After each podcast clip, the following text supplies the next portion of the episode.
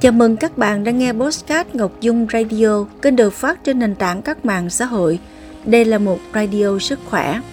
Thưa quý vị, thưa các bạn, nhiều bạn trẻ nuôi thú cưng, đặc biệt là chó mèo, có thói quen ôm hôn mà không biết rằng mình có thể mắc các bệnh ký sinh trùng rất nguy hiểm từ chúng.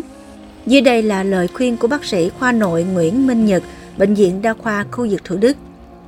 Trong cuộc sống hiện nay, con người tất bật với công việc, những áp lực vô hình từ cuộc sống đè nặng, thì việc có một người bạn là những chú cúng, bé mèo, bầu bạn dần trở thành xu hướng.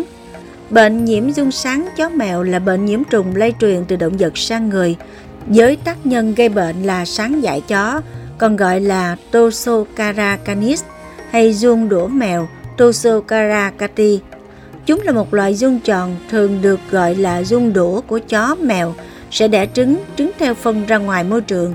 Sau 1 đến 2 tuần lễ, các trứng này sẽ quá phôi. Đây là giai đoạn có thể gây bệnh cho người nếu nuốt phải trứng. Hiện nay có khoảng 1,4 tỷ người bị nhiễm dung đũa chó trên toàn thế giới. Tại Việt Nam, bệnh này tuy chưa được nghiên cứu nhiều, nhưng tỷ lệ huyết thanh dương tính với dung đũa chó mèo là rất cao, 20,6 đến 40%. Biểu hiện của bệnh từ nhiễm trùng không triệu chứng đến tổn thương những cơ quan nghiêm trọng như gan, mắt, não, phổi, vân dân. Biểu hiện của những dung sáng từ chó mèo Đa số trường hợp nhiễm ấu trùng dung sáng từ chó mèo không gây triệu chứng và các ký sinh trùng thường chết trong vòng một vài tháng. Tuy nhiên, một số người trải qua các triệu chứng nhẹ như ho, sốt, dừa, đôi khi là sốt cao, đau đầu, đau dạ dày, trong các trường hợp hiếm hoi, các ấu trùng dung lây nhiễm vào các cơ quan như gan, phổi, mắt hoặc não và gây ra các triệu chứng nghiêm trọng như cảm giác quể quải mệt mỏi, mất cảm giác ngon miệng hoặc giảm cân, da mẩn ngứa, nhìn mờ hoặc có mây, thường chỉ ảnh hưởng đến một mắt, chân dân. Bệnh chương sáng chó mèo có thể gây tổn thương ở một số cơ quan như gan, phổi, hệ thần kinh, trung ương hay mắt. Ngoài ra, bệnh còn gây ra nhiều biến chứng như sẩn ngứa, nổi mề đai, rối loạn tiêu hóa và sốt kéo dài, động kinh, co giật, lát mắt, vân dân. Do đó, khi có biểu hiện bệnh, cần thăm khám sớm nhằm phát hiện và điều trị kịp thời.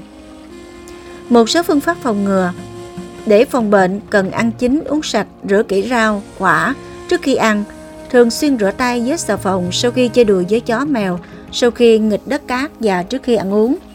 Ngoài tiêm ngừa một số bệnh thông thường cho thú cưng thì việc tẩy dung cho chúng đặc biệt quan trọng. Chó con và mèo con cần được tẩy dung ngay từ 3 tuần tuổi, sau đó nhắc lại 3 lần, mỗi lần cách nhau 2 tuần.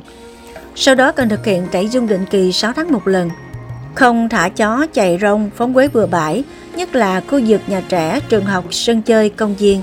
Hàng tuần cần dọn dẹp sạch sẽ nơi ở của thú cưng, phân của chúng phải được chôn lấp hay bỏ vào túi và dứt bỏ vào thùng rác.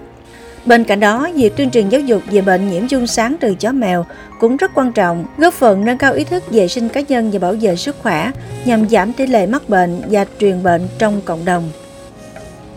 Quý vị và các bạn vừa nghe chuyên mục Radio Sức khỏe. Xin chào và hẹn gặp lại.